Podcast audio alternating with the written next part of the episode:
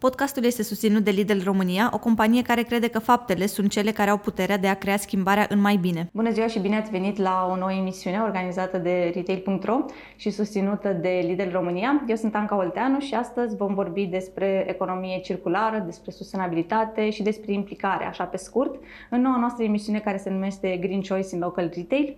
Alături de noi astăzi este Doru Mitrana, președintele Asociației Mai Mult Verde. Bună ziua și bine ați venit! Bună ziua, mulțumesc de invitație! Mulțumesc și eu că ați acceptat. Uh, cum spuneam și la începutul emisiunii, uh, o să vreau să vorbim despre proiectele voastre, un pic despre partea de sustenabilitate și la final avem niște întrebări clasice pe care le adresăm fiecare invitat. Așa că pentru dumneavoastră urmăriți-ne și stați alături de noi și o să încep cu prima întrebare adresată lui Doru, care vine mai degrabă din, de la public, pentru că avem un cititor care e interesat să afle cum ați început dumneavoastră toate proiectele de sustenabilitate și de ce. Mă gândesc că eu o să continui un pic întrebarea lui de ce ați mers în partea asta de hai să facem bine pentru comunitate și pentru mediu și decât hai să fie mie bine și nu știu, să, să ajung să... Să fac business. A, să fac business, da. Cred că aici Nu că ar fi ceva în neregulă cu a face business. A, nu, absolut deloc. Dar pur și simplu e un domeniu mai profitabil versus unul mai puțin profitabil. E, în primul rând, și vorba de întâmplare. Atunci când uh, am avut de ales uh, următoarea direcție în carieră, mai exact prin anul 2007, uh, să ajung la Asociația Salvați Dunărea și Delta și una din cele mai mari probleme ale Deltei Dunării la momentul respectiv era problema deșeurilor, uh, în special a deșeurilor din plastic, astfel că primele programe de CSR, cum se numeau și încă se numesc uh, aceste, acest tip de programe, uh, au fost acelea de a organiza tabere și acțiuni de igienizare, de curățenie în, în Delta Dunării. De acolo, sigur, lucrurile au evoluat, în 2008 uh, uh, am uh, înființat alături de colegii mei Asociația Mai Mult Verde, așa că ne-am extins de la programe exclusiv de igienizare a unor zone din Delta la acțiuni de curățenie în toată țara și mai mult decât atât s-a diversificat și tipul de acțiuni, astfel că am mers spre acțiuni de plantare, de promovare a mersului pe bicicletă sau alte teme pe care la momentul respectiv le consideram de importanță majoră pe protecția mediului. Ok. Și ulterior ați dezvoltat, uh, sau mai degrabă recent, ați dezvoltat acest proiect cu apele curate, în care vă propune să curățați Dunărea de gunoaie. Pare așa un ideal, având în vedere toată mizeria și toate datele pe care le citim că intră pur și simplu în Dunăre, date statistice de, la nivelul de gunoaie, de tone de gunoaie și deșeuri care intră și care se varsă mai apoi în Marea Neagră. Care e, cum, de fapt, unde, unde ați ajuns cu proiectul? Că știu că ați, ați făcut niște etape și ați parcurs niște etape importante. Aici merită să facem puțină istoria proiectului, facem. istorie scurtă de 3 ani, dar okay. 3 ani plini, uh, în care am pornit de la aceeași idee de a ușura povara apelor Dunării de deșeurile de plastic. Pentru că dacă era o problemă în 2007, cu atât mai mult era o problemă în anul 2018, când am inițiat acest proiect împreună cu Lidl România. Uh, ne-am gândit în momentul respectiv și pe baza datelor pe care le aveam la dispoziție că acțiunile de igienizare nu mai sunt soluția. Uh, cantitatea de deșeuri de plastic sau de altă natură pe care voluntarii reușesc să o colecteze de pe malurile Dunării sau de oriunde altundeva prin acțiuni de igienizare este considerabil mai mică mhm. pe lângă comparat cu cea care iese în fiecare zi din uh, produsele pe care noi le utilizăm și, din păcate, o mare cantitate din aceste deșeuri nu este tratată așa cum ar trebui printr-un program național sau planuri locale de management al deșeurilor, ci aceste cantități de deșeuri ajung în natură și mai devreme sau mai târziu ajung în ape. Așa că ne-am gândit să abordăm problema un pic diferit. În cadrul programului uh, cu apele curate am început prin a dezvolta uh, grupuri comunitare în comunități din 10 localități de pe Dunăre. Pentru că ne-am dat seama că nu este fezabil să venim noi de la București cu soluții pe care să le ducem în local. Este mult mai practic să conștientizeze oamenii de acolo care este problema plasticului în ape și împreună cu noi să identificăm soluții adaptate la fiecare comunitate în parte. Cumva în această zonă au decurs acțiunile din primul an, din anul 2019, după care am apelat și la ceea ce numim noi soluții tehnologice în zona afluenților, afluenților mari ai Dunării și am început cu Jiul, unde a fost amplasată prima barieră plutitoare care are locul de a opri deșeurile înainte ca ele să ajungă în, în Dunăre. Ne-am dat seama că e un model de succes, așa că l-am replicat și continuăm să facem acest lucru. Aceasta fiind una din direcțiile principale ale, ale programului. O altă direcție este aceea de conștientizare la nivel local, cum spuneam. Este foarte important ca oamenii din, de pe malurile Dunării și mai nou și ale afluenților Dunării să își dea seama cât de mare este această problemă și așa a rezultat un întreg nou capitol al programului care este acela de prevenire. Și prin prevenire ne referim în primul rând la implementarea de sisteme de colectare separată a deșeurilor în aceste comunități, pentru că foarte puține orașe, comune, sate au astfel de facilități în momentul de față. Și de aici a pornit un dialog între grupurile de inițiativă locală și autoritățile locale în vederea implementării acestor sisteme. Sigur, dincolo de toate acestea, vorbim și de uh, conștientizare prin uh, diverse alte mijloace, unul din ele fiind uh, picturi murale de mari dimensiuni pe clădiri din mhm. apropierea Dunării, aceste mesaje de scară mare având rolul de a duce mesajul și în, către un public larg. Din al treilea an, proiectul a căpătat o nouă dimensiune pentru că toate aceste modele de bună practică pe care noi le-am uh, făcut uh, de-a lungul primilor doi ani au fost preluate și uh, a început uh, o dezvoltare a programului bazată pe cereri venite din alte comunități. Și nu numai comunități de pe Dunăre, ci și de pe afluenți, care la rândul lor au solicitat astfel de soluții să-i ajutăm să implementeze în, uh, în localitățile lor. Uh, au rezultat programe ale organizațiilor locale sau ale grupurilor de inițiativă, parte dintre ele fiind uh, finanțate tot în, cad- în cadrul unui program de granturi oferit de, de Lidl România. Uh, și cumva și direcția viitoare este în, în același stil, aceea de a trezi în comunitățile locale acest interes Uh, cunoașterea problemei, a soluțiilor potențiale și a uh, voinței de a schimba lucrurile prin dialog, colaborare sau presiune pe autoritățile locale. Cum ați colaborat până acum, unul, cu uh, comunitățile locale? Am înțeles că, da, ați primit, uh, adică au fost interesate și v-au chemat la ei în comunități, deci presupun că a fost un interes destul de mare pe partea asta, dar cum ați colaborat cu ei, unul, cu comunitățile și doi, cu autoritățile locale? Simți că e nevoie de un impuls mai mare pe partea de autorități sau poate să activezi un pic mai, mai altfel comunitățile? Cum, cum rezonează? Eu zice că a fost un și este un proces de învățare de ambele părți. Mhm. Bineînțeles, cele mai la îndemână uh, tipuri de activități pentru cei din comunitățile locale erau tot acțiunile de igienizare, de curățenie pe malul lacurilor. Uh, pentru că era un uh, mod prin care se puteau implica direct, prin mhm. voluntariat, pe problemă. Și nu ne-am opus uh, acestui tip de acțiune uh, pentru că ne-am dat seama că este un foarte bun agregator de comunități. Era o ocazie bună ca oamenii din localitățile respective să se cunoască uh, și să aibă o înțelegere comună a problemei. Mai mult decât atât, ei rămâneau împreună în aceste grupuri de inițiativă sau grupuri comunitare care an de an s-au dezvoltat, unele dintre ele ajungând chiar și la statutul de organizație neguvernamentală în prezent. Uh, am învățat la rândul nostru, noi cei de la Mai Mult Verde, de la cei din teren, văzând exact cum și ce, cum abordează ei problemele și cu ce soluții vin și de multe ori uh, soluțiile lor uh, au fost surprize plăcute.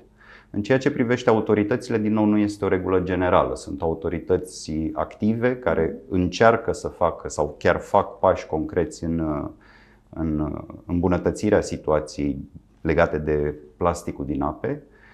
Sunt alte comunități și alte autorități locale unde nu pare a fi o prioritate pe agenda partea de protecția mediului.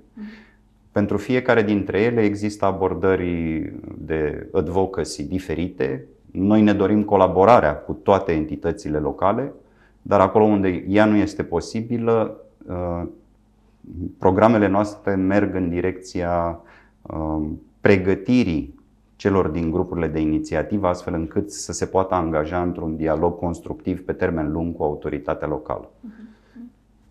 Ai remarcat un număr în creștere al voluntarilor?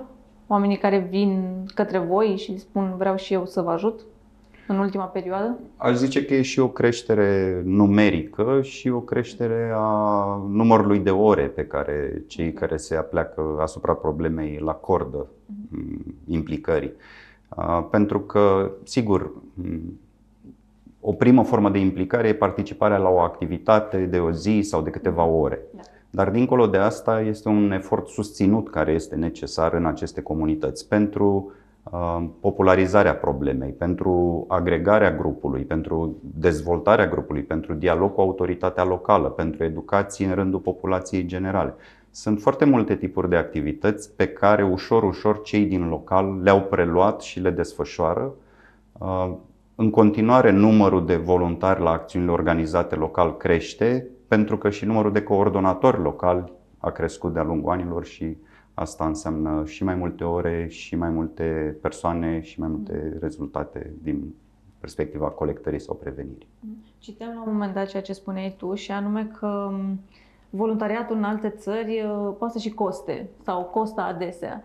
Și mă întrebam dacă la noi va ajunge vreodată să fie implementat uh, un conceptul ăsta. Știu că voi l-ați încercat și te-ai dat seama că nu era momentul potrivit acum ceva ani. Mă gândeam dacă îl vezi cumva în viitor implementându-se, să plătești pentru, nu știu, pentru a ajuta, pentru a merge pe teren cu o organizație să rezolvi niște lucruri punctuale. Da, este un model uh, pe care eu l-am experimentat încercând să mă implic în cauze de mediu din, din alte țări și uh, am văzut că există acest model în care practic îți plătești excursia, deplasarea, chiar dacă te duci acolo să faci un, uh, un bine pentru uh, locul respectiv sau natura din zona respectivă. Um, aș zice că e un model destul de îndepărtat de cultura noastră Uh, și aș zice că nu este nici o prioritate. Important este ca până la banii pe care îi cheltuim pe a face mm. astfel de activități, uh, este mult mai important timpul pe care îl alocăm și acest timp uh, poate începe cu o sesizare pe care o facem atunci când constatăm că ceva nu e în regulă. Mm, cum ar fi, de exemplu, rămânând pe domeniul nostru, o groapă de gunoi neconformă sau un loc în care încep să se adună gunoaiele fără ca acolo să fie locul lor. Um, tot de timp vorbim și atunci când uh, aceste uh, persoane participă în grupuri care decid să inițieze și să participe constant la un dialog cu primăria. Uh, să se implice atunci când primăria ia decizii care privesc comunitatea. Cred că toate acestea se pot grupa sub denumirea de cetățenie activă, care nu presupune de cele mai multe ori cheltuială proprie sau bani, dar presupune timp și e un lucru foarte important, un lucru care s-a constatat că produce rezultate atunci când se întâmplă. Mai am o întrebare legată de proiectul cu apele curate. Pentru 2022, care e planul? În 2022 vrem să continuăm ceea ce am constatat că sunt exemple de bună practică, extinderea soluțiilor tehnologice pe încă doi afluenți, avem în vedere Uh, Prut și Arge și Buzău. Um, apoi, bineînțeles, uh, postarea sau popularizarea acestor de exemple de bună practică pentru a primi noi solicitări din țară. Ne dorim foarte mult să mm, întărim și baza științifică a proiectului nostru prin, uh, printr-un nou studiu în privința calității apelor Dunării și a poluării cu plastic. Este un lucru pe care ni-l dorim. Și, de asemenea, vrem să creștem modelele pe care deja le-am început, în care să arătăm că, de fapt, apele Dunării și malurile Dunării și ale râurilor sunt un element pozitiv, cu potențial uriaș din punct de vedere ecoturistic, economic, de relaxare, de timp liber pentru comunitățile locale în primul rând și cumva să ne concentrăm nu doar pe a arăta problemele apelor legate de poluarea cu plastic, ci ci și potențialul lor. Deja acest lucru a fost început în cursul acestui an mm, la Giurgiu și la Zimnicea, unde au fost create cu ajutorul voluntarilor din local și al coordonatorilor aceste zone de agrement foarte bine primite de localnici care dintr-o dată au constatat că pe malul Dunării se pot face și altfel de lucruri decât să ducem și să vărsăm gunoiul. Mm. Și vrem să dezvoltăm aceste, această zonă prin noi exemple. Eu tot timpul mă gândesc ce bine ar fi pentru noi de aici din București să putem face jumătate de oră până la un astfel de loc undeva la Dunăre. Și poate anul ăsta reușim să creăm primul astfel de model. Ok. Ave, avem, putem să facem o oră jumate până la Călăraș, să știi. Și acolo e loc bun, da. Un pic mai departe, dar... E bine și o oră jumate. E, e decent, e decent, da. într-adevăr. O să trec la un alt proiect de-al vostru, care mi se pare e foarte, îmi place mie pentru că este pe nota educațională. Aveți acel proiect de film documentar în uh, licee și în școli din Deva. Voiam să întreb uh, în ce etapă e acum, știu că e undeva pe la etapa finală și dacă vreți să-l continuați. Și cum a mers, cum, care, care a fost, uh, cum, cum l-au recepționat elevii și poate și profesorii. Programul este cumva legat de uh, celălalt, de da. cu apele curate, are aceeași idee comună de dezvoltare comunitară. Uh-huh. Și diferența ar fi că am ales filmul documentar ca instrument de educație, dat fiind publicul principal din acest al doilea proiect, Verde în față, uh, și anume tinerii și filmul documentar este din nou pretextul de la care pornim discuții și activități locale pe teme diferite ilustrate de respectivele filme. Acest model uh, uh, îl implementăm cu, cu sprijinul partenerilor de la Blog Zero, organizație neguvernamentală la rândul lor, care au acest model de implicare prin, și educare prin film documentar s-a potrivit mânușă pe intențiile noastre din, uh, din acest program și mm, sperăm să-l continuăm, poate cu extindere și în noi, și în noi comunități. Uh-huh. Okay. Cum, au, cum l-au recepționat elevii? Cum au fost? Uh, din feedback-ul primit uh, din local, pare că foarte bine, mai ales că vorbim de comunități unde filmul poate nu mai este atât de prezent sau facilitățile de vizionare a filmelor mai ales că a venit și în această perioadă în care știm cu toții ce se întâmplă cu cinematografele. Da, într-adevăr. Și proiectul vostru Verde în față face parte tot din același, din aceeași, din același proiect, cu Mai mult Verde și cu cel de doc, film documentar?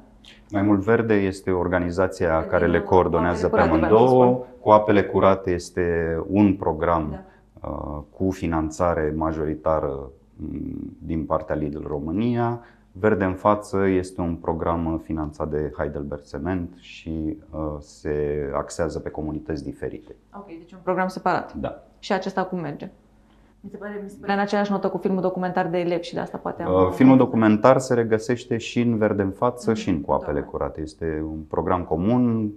Feedback, cum spuneam și mai devreme, e la fel de bun și în uh, Uh, și într-un program și în celălalt și de aceea vrem să continuăm parteneriatul cu Blog Zero și în anii următori, cum spuneam, și în alte comunități eventual. Mhm. Ok. O să trec la o întrebare un pic mai generală. Pentru că voi sunteți și acționați foarte mult la firul ierbii, vreau să întreb dacă ți se pare că s-a schimbat cumva comportamentul românilor în ceea ce privește poate nu conceptul de sustenabilitate, pentru că nu cred că îl văd și îl simt ei așa, dar poate acțiunile concrete referitor la mediu, reciclează sau aruncă mai puține gunoaie, cred că de aici ar trebui să începem, sau sunt mai atenți la ce mănâncă, aruncă mai puțină mâncare, sau sunt mai atenți cum, cum, se, cum merg până la muncă, preferă transportul în comun, în detrimentul mașinii. Ți se pare că s-a, s-a schimbat ceva în ultimii ani, nu neapărat în ultimii doi ani, să zic, care au fost marcați de pandemie, ci în ultima perioadă, în ultimii câțiva ani? Răspunsul foarte pe scurt și poate incorrect ar fi că nu. Mhm. Răspunsul ceva mai detaliat este că, în general, uh, uh, nu sunt bune generalizările. Sunt oameni care uh, au ales un, să-și schimbe comportamentul și sunt oameni care persistă în același comportament. Asta și pentru că nu s-a schimbat foarte mult cadrul în care operăm în ultimii poate 10 ani. Mă refer aici din punct de vedere legal sau legislativ sau al facilităților de colectare separată a deșeurilor. Acolo unde a existat inițiativă, fie din partea autorității locale, fie a unor organizații neguvernamentale, au apărut uh, infrastructura și uh, poate și penalitățile legate de un astfel de comportament neprietenos cu mediul, să-i spunem așa, uh, acolo au apărut și schimbările. Dar unde lucrurile sunt lăsate pur și simplu să meargă de la sine, vedem că schimbarea întârzie să apară. Ok. Și ar trebui cumva cadrul legal refăcut? Sunt sunt anumite lucruri prioritare care ar trebui schimbate? Cadrul legal, uh, prin uh, natura apartenenței României la Uniunea Europeană, în principiu îl avem. Dar ce nu avem sau avem la un nivel care nu generează rezultatele pe care ni le-am dorit sunt fie normele de aplicare, fie măsurile coercitive atunci când legea nu se întâmplă. Sunt uh, multe legi și una dintre ele e legată chiar de risipa alimentară, pentru că ai menționat-o, uh, care nu generează efectele pe care ar putea să le genereze în privința reducerii cantităților de alimente aruncate, tocmai pentru că ea are un caracter, să-i spunem, uh, opțional. În momentul de față, legea respectivă este formulată la modul operatorii din sectorul agroalimentar pot să și sunt înșirate diverse măsuri pe care le pot lua. Dar uh, e ca și cum uh, am da o lege în care am spune uh, oamenii pot să nu facă rău, să nu fure, atâta timp cât e opțional, rămâne la latitudinea fiecăruia. Ok, deci ne trebuie niște măsuri mai clare, poate în privința regulilor de după, adică dacă ai făcut asta, uite ce se întâmplă. În primul rând și cum trebuie să faci lucrurile uh-huh. și apoi și ce se întâmplă dacă nu le faci cum trebuie. Iar pe partea asta, la fel putem pomeni despre obligația autorităților locale de a implementa sisteme de colectare separată a deșeurilor. Vedem că într-o mare parte din țară acest lucru nu s-a întâmplat. Putem vorbi despre obligațiile noastre ca țară față, asumate față de Uniunea Europeană, cum ar fi calitatea aerului și vedem că lucrurile iarăși nu s-au întâmplat. Deci nu e ca și cum ne-ar lipsi legile, dar ne lipsesc măsurile prin care ele să genereze efecte. O să mai insist un pic pe partea asta de colectare selectivă a deșeurilor, pentru că am mai avut discuții cu diversi oameni, prieteni, familie, cerc apropiat sau uh, mai îndepărtat și au această mare întrebare în care ei spun că ok, eu mă duc și arunc uh, carton la carton, dar eu văd că trece mașina de la care colectează gunoiul și le pune, le pune pe toate în același loc, așa că eu de ce să mă mai chinui să arunc? Și mă întreabă ce se întâmplă și zic, nu știu ce se întâmplă, dar cred că uneori se duc așa cum trebuie și alte ori, da, nu cred că este respectată, nu cred că este respectată nici de către companii selectarea um, E, e un subiect pe care noi la Mai Mult Verde l-am documentat încă din 2010. Am făcut atunci și un scurt documentar colectarea separată de la ce se spune la cum se face, cred că mai este pe YouTube. Mhm. Sunt mai multe motive. Dar înainte de a le înșira, aș spune că da, este complet uh, neproductiv și demoralizează pe cei care poate fac efortul să separe deșeurile acasă sau la birou. Un prim motiv este că sortarea pe care o facem noi este o sortare primară, sumară. De fapt, deșeurile pentru a putea alege o fracție care să meargă la reciclare se sortează pe mult mai multe categorii. Din uh, plastic, de exemplu, din totalul, cantitatea totală de plastic pe care noi poate cu bună credință o poate o și clătim, o punem separat, doar o mică parte poate fi reciclată. Prin urmare, toate aceste deșeuri ajung în mod normal într-o stație de sortare, unde pe niște bezi rulante se face încă o sortare. Metalul merge pe feroase, neferoase, aluminiu sau conserve de tablă. Uh, parte din deșeurile de plastic, cum spuneam, merg la reciclare, dar o altă parte, bună parte, care nu mai pot fi reciclate din diverse motive legate de compoziție, de mm, degradare, de contaminare merg la ceea ce se numește în prezent valorificare cu recuperarea energiei, care mai mult sau mai puțin înseamnă arderea lor uh, în, fie pentru producerea, generarea de energie termică, fie în alte procese industriale. Sigur, și această uh, valorificare are consecințele ei legate de poluarea atmosferică. Um, și ca să închei pe o notă totuși pozitivă, îndemnul meu este să continuăm să facem această separare, pentru că în felul acesta dăm totuși o mică șansă uh, acelor deșeuri sau ambalaje uh, care au, pot fi reciclate să ajungă într-o facilitate de reciclare și acest lucru se întâmple. Fapt care, pe de cealaltă parte, ar fi mult mai rău dacă totul ar ajunge ca și până acum la o groapă de gunoi comună. Și mai am o întrebare aici. Sunt suficiente stații de reciclare și de valorificare energetică în țară sau pe județe? Pentru că cred că ar fi foarte complicat ca din, nu știu, Timișoara să zic sau... Aș lăsa la o parte valorificarea energetică pentru că e un capitol separat. Când vine vorba de tot ce înseamnă facilități de colectare separată, deci cele cu care avem noi contact da. direct și uh, reciclare, cu siguranță nu sunt suficiente.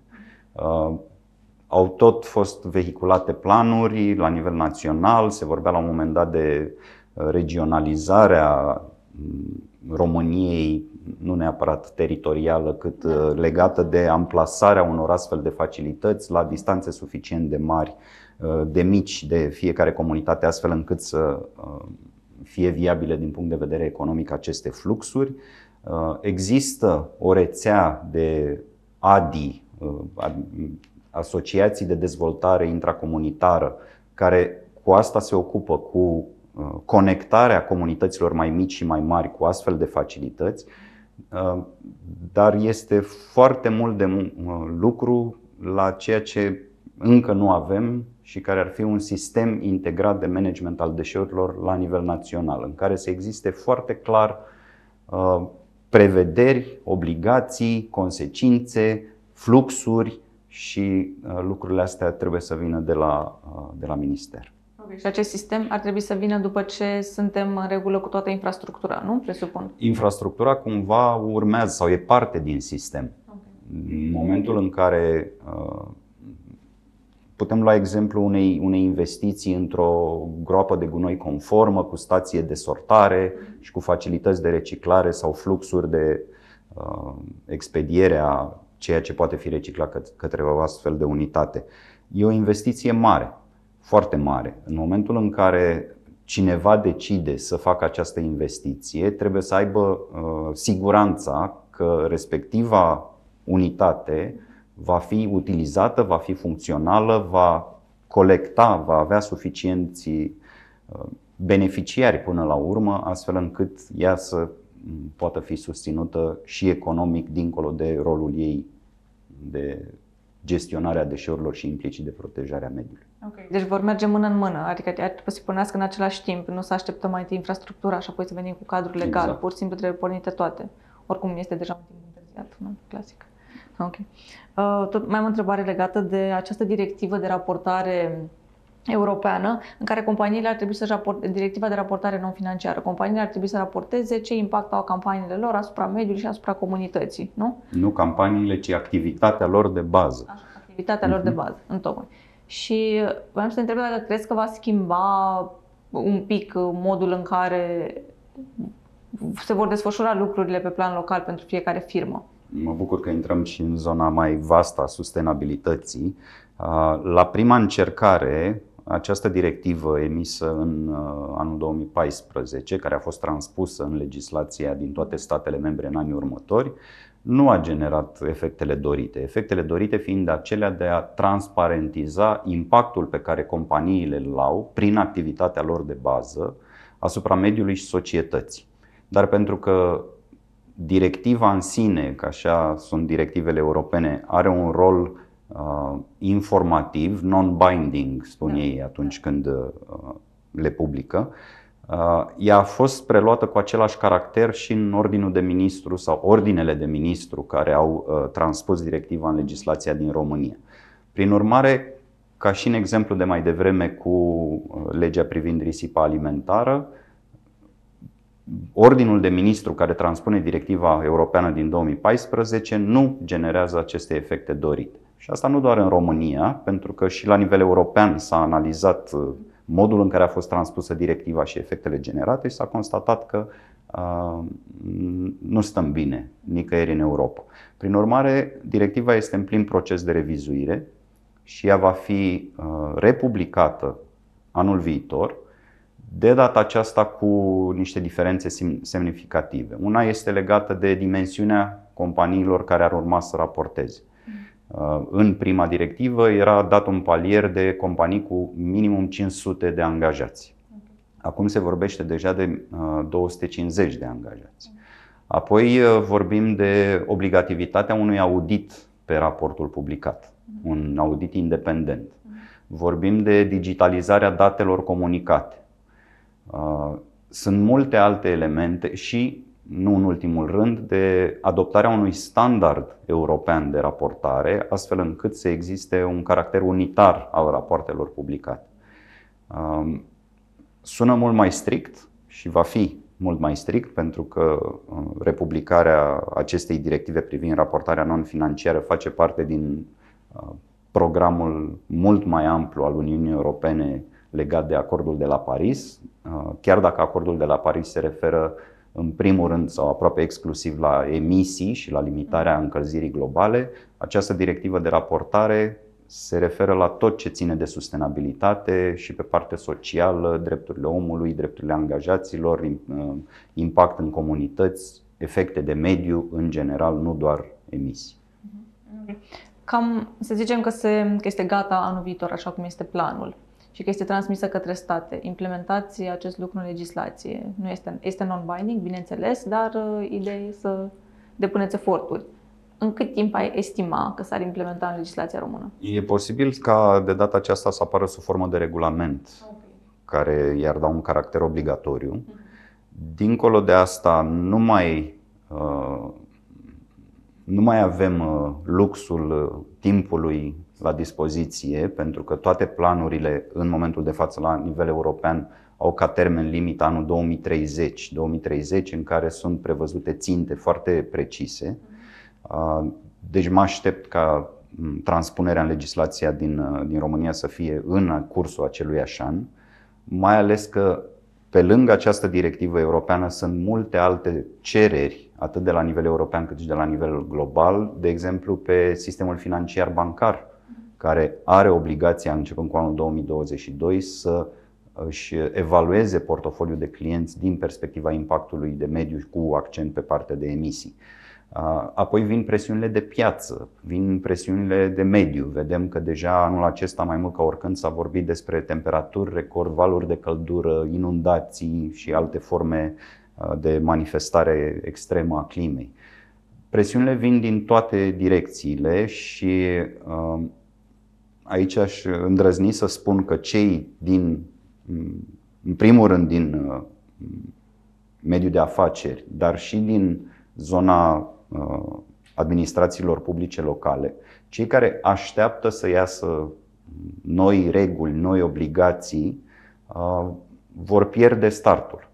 Pentru că schimbările acestea se produc deja, sunt, se produc cu o viteză foarte mare și e foarte posibil ca în momentul în care valul vine, cei care s-au ocupat din timp să-și asigure resurse interne, să se documenteze, să își facă un plan, cum uh, spunea la o conferință de zilele trecute uh, Frank Timmermans, uh, să aibă primul loc atunci când, când schimbările chiar vor fi obligatorii.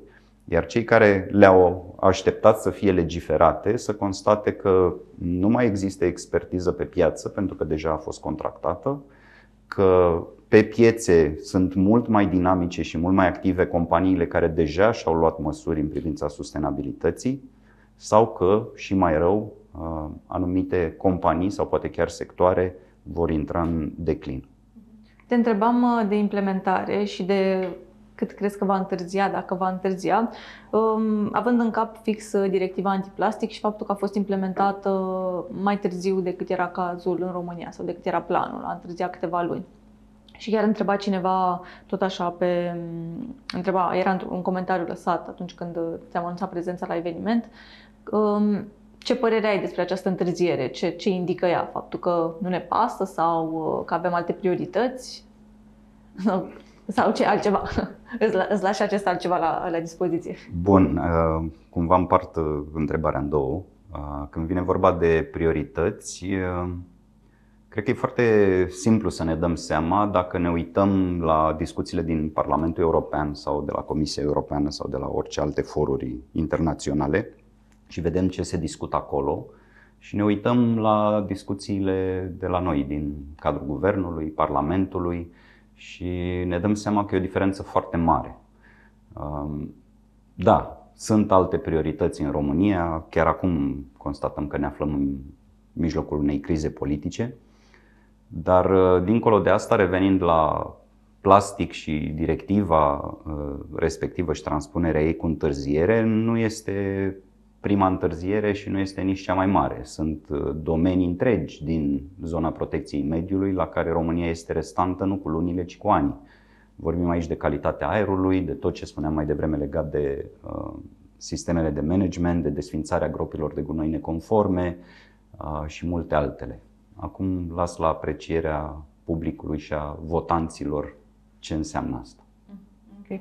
O să trec la ultima etapă a interviului nostru, cea în care avem uh, cinci întrebări clasice pentru fiecare invitat. Tu ești primul care răspunde și prima întrebare uh, e referitoare la impactul politicilor de mediu și al celor sociale în deciziile de business. Uh, din exterior pare că contează din ce în ce mai mult, că atunci când o companie decide în ce să investească, ia în calcul inclusiv nu știu, impactul asupra mediului, emisiile de carbon, uh, ce materiale folosește pentru a construi. De la tine cum se vede, tu colaborând poate și mai mult și având și o altă perspectivă? Se pare că a crescut impactul lor sau interesul companiilor pentru asta sau este similar și nu s-a remarcat nicio diferență? Cu siguranță politicile de mediu existente, dar mai ales viitoare, influențează deciziile de investiții sau de business. Uh, sigur, eu fiind din zona non-profit sau ONG, mi-aș dori să se întâmple mult mai, mult mai mult și mult mai intens lucrul ăsta. Uh, dar, cum spuneam și mai devreme, presiunile vor fi din ce în ce mai mari și nu vor veni doar din zona politicilor publice. Aș spune eu că cea mai importantă presiune care va veni pe zona de business în viitor va fi aceea legată de obligațiile sistemului financiar de a redirecționa fluxuri masive de capital din zona industriilor sau afacerilor poluante către noile industrii, industriile considerate sustenabile. Mhm. Ok. Tot uh, legată de, legată de prima întrebare, vine uh, această întrebare. Am remarcat mult mai multe campanii de responsabilitate socială în rândul companiilor, tot așa, în ultimii ani. Din partea ta, pentru că na, multe campanii vă vizează ca ONG, ai remarcat și tu asta? Un interes mai mare, o direcționare mai mare de fonduri? Aș zice că da. Uh un prim motiv e cât se poate de pragmatic acela că mult mai multe companii sau mult mai mulți directori financiari au uh, decis să folosească prevederile din legea sponsorizării care uh, permite companiilor să direcționeze o bună parte din impozitul pe profit către finanțarea de uh, programele organizațiilor neguvernamentale și cumva țin să completez răspunsul prin a spune că totuși între campanii de CSR, mai exact campanii de sponsorizare și eforturi de a face afacerile mai sustenabile este o mare diferență. Și dincolo de sponsorizările pe care decid să le facă, e foarte important ca toate companiile să înțeleagă că este nevoie și de schimbări în interiorul organizației și modul de operare pe core business, dacă putem să-i spunem așa, în direcția sustenabilității. CSR, concretizat prin colaborări cu organizații neguvernamentale, sponsorizări, este o parte, sustenabilitatea afacerii este o altă parte și e de dorit ca cele două să meargă în aceeași direcție. Și de la tine cum se vede? Merg în aceeași direcție în cadrul multor În unele companii, companii merg, care au înțeles da, în ce constă, dar nu generalizăm. Okay. Bun. Um, uite, pun și o întrebare legată de autorități. Uh, menționai uh, în cadrul discuției că ar trebui să facem un sistem integrat uh, de management al deșeurilor. Erau mai multe lucruri pe lista ta pe care ar trebui să le facă autoritățile. Facem o prioritizare, un top 3, 1, 2, 3, ce ar trebui să facă autoritățile fix în domeniul în care voi activați, în domeniul ăsta de reciclare, de impact asupra mediului, deșeuri și așa mai departe. Poate nu în ordine asta 1, 2, 3, dar să facem așa, trei enumerări, ca să nu dai prioritate fix acum. Aș lua-o pe nu știu, cele mai importante elemente pentru noi toți. Și primul este aerul și avem mari lacune în ceea ce privește legislația pe calitatea aerului și multe lucruri de făcut pentru autorități, atât la nivel central cât și la nivel local. Um, apoi legat de uh, hrană și alimentație și, cum spuneam mai devreme, legea privind uh, combaterea risipei alimentare are loc de îmbunătățiri și, nu în ultimul rând, tot ce ține de deșeurile de plastic, pentru că vedem, sunt peste tot și mm, aș merge chiar până la a spune că nu prea se mai poate. Și nu doar un ONG sau mai multe ONG-uri ar trebui să se ocupe de problemele astea. Okay. Uh, facem așa o situație ipotetică, uh, la modul o utopie. Mergem până acolo. Uh, dacă ai avea puterea să inițiezi o lege în Parlament, ai strânge toate semnăturile și ai reușit să ajungi la oamenii cheie care să zică ok, facem asta, care ar fi tot în domeniul în care tu activezi? Câtă putere dintr-o dată. Uh, de data asta aș merge pe zona, pe zona raportării și transparentizării uh, afacerilor. Uh-huh. Legea sau ordinul de ministru care a decurs din prima directivă europeană, cum spuneam, avea loc de foarte multe îmbunătățiri și dacă aș avea puterea de care vorbește, aș face toate acele schimbări. Okay.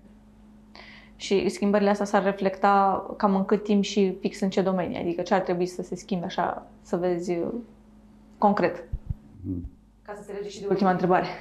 Toate companiile, uh, aș merge chiar pe acest uh, termen de 250, cu cel puțin 250 de angajați să publice rapoarte, nu declarații. Uh, rapoartele să reflecte impactul lor din România, pentru că în momentul de față e o altă uh, portiță de ieșire prin publicarea sau menționarea rapoartelor de grup, care nu se referă la activitatea din țară în mod direct. Um, aș cere ca acest impact să fie măsurat pe tot lanțul valoric, adică și în zona furnizorilor, pentru că eu pot să spun că în o grada mea totul este frumos și luminos, dar prin externalizare sau prin subcontractare să-mi export impactul în, către alte entități și cred eu că și dacă le rezolvăm pe asta trei, deja am făcut un pas important spre un mediu economic mai sustenabil în România. Ok, bine. Uh, mulțumesc. Cam, mulțumesc cam asta au fost întrebările mele. Uh, mulțumesc că ai acceptat invitația, mulțumesc pentru răspunsuri. Mulțumim și dumneavoastră că ne-ați urmărit la această emisiune nouă Green Choice in Local Retail, sponsorizată de Lidl România. Ne vedem peste două săptămâni pentru că avem de gând ca emisiunea să fie bilunară, așa că urmăriți-ne și zi bună!